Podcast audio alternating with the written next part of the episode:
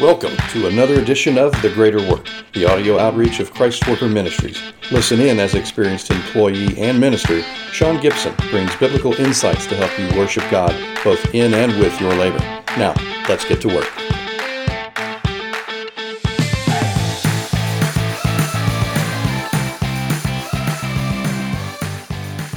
When I started the series, Stop Filling Old Shoes, my intent was to make you aware of the process that God will have you go through once you discover His plan for your career.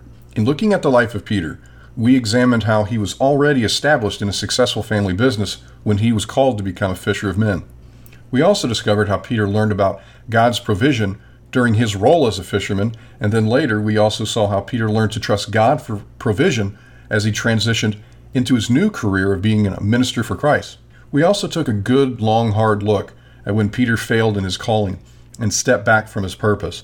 With Peter's failure, we also learned about how God can dust us off, forgive us, and get us back on track to fulfilling the calling that we have on our life. As we bring our series, Stop Filling Old Shoes, to a conclusion, I want us to look at how Peter's career ministry took off like a rocket after God got him back on track. As you'll recall, for all three times that Peter denied Christ, Jesus offered Peter three chances to reestablish his love and devotion to him. After this, we see Peter more determined and resolute to follow Christ and even to be a minister of his salvation. Just as God says in his word, the end of a thing is better than the beginning. The second half of Peter's life and career was far more successful than the beginning. Let's take a quick survey of what we see Peter doing and becoming as a result of Christ putting Peter back on track aligning him with the calling on his life. In Acts 1, we see that Peter was leading the disciples and appointing a replacement for Judas. In Acts 2, Peter was the first one to stand up and announce to the crowd, This is that which was spoken by the prophet Joel. In Acts 3, Peter is involved in a physical healing after the day of Pentecost. In Acts 4, Peter was arrested for talking about Christ's crucifixion and resurrection. In Acts 5, Peter was involved in the Ananias and Sapphira giving expose. In this same chapter, we see that his shadow was so powerful, it was bringing healing to those that were infirmed in the body.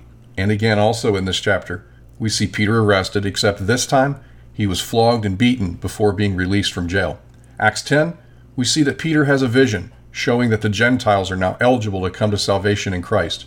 And then we also see an example of when he went to the Roman centurion's house named Cornelius, offering salvation to Cornelius as well as everyone in his home in looking at our New Testament, we see that Peter was instrumental in writing two epistles in our New Testament, and then ultimately, Peter was crucified upside down in 64 AD.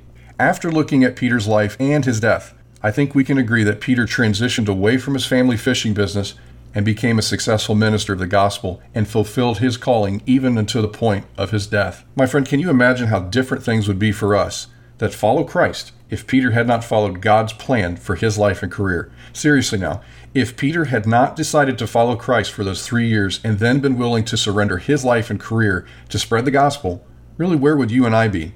Just as 1 Corinthians 2 9 says, No eye has seen, nor has any ear heard, no heart has imagined what God has prepared for those that love him, there is no way that Peter had any idea just how God would use his life to build the kingdom. Like Peter, you and I have a choice. We can either follow the career that we felt forced into or maybe willfully accepted, or we can choose to follow Christ and accept the career that He has planned for us. As Jesus said in Luke 9 23 and 24, if anyone wants to come after me, he must deny himself and take up his cross daily and follow me. For whoever wants to save his life will lose it, but whoever loses his life for my sake will save it. When we become Christians, we aren't just joining a group of people that meet on Sundays to worship God. No, we are surrendering our lives to the one that gave his life for us, Jesus Christ. And if we're going to follow him, we will also have to surrender our plans, our purposes, and even our career. Other than just pleasing God by fulfilling his plan for our life, there is another distinct reason that we transition to God's plan for our profession. And it's this you never know who is depending on you to fulfill your calling. Your calling is about more than just you, it's about everyone that you will come into contact with, as well as everyone that those people will come into contact with. My friend, if you've been listening to this series and you've sensed that the Spirit of God is working on your heart to begin making a transition in careers so that you can pursue His high calling, I want to pray with you. Would you allow me to do that? Let's go to Him now. Father, I'm thankful for the one that's listening to this And I pray that this message has been a blessing to them. I ask that you would lead them and guide them in your plans that you have designated specifically for them in their life and especially in their career. Whatever they're doing right now, Father, I pray that you would begin working on their heart and show them that you have a plan for them. And if they are to leave that job and they are to do something different or maybe slightly different than what they are currently doing, I pray that you would show them what it is that they are called to do. And I pray you would empower them to begin taking the steps that they need in order to do that. Father, I pray that you would provide them with the resources that they need during this process. And along with that, Father, I pray that you would give them the grace and the mercy that they need in order to face the obstacles that they will come up against. Father, I ask that you would forgive them for their shortcomings. And I pray that you would give them the strength that they need to stand back up after they fall and keep pursuing you. And just like we saw in Peter's life, there's no way that he could have known everything that you had planned for him. There's no way that we know everything that you have planned for us. But Father, we will follow. We will follow Christ and we'll be obedient. Strengthen us. In Jesus' name, amen. Thanks for listening to The Greater Work, a Christ Worker Ministries podcast. The Greater Work is supported by hardworking listeners just like you. To learn more about Christ Worker Ministries and how you can become part of our growing outreach, visit christworker.org.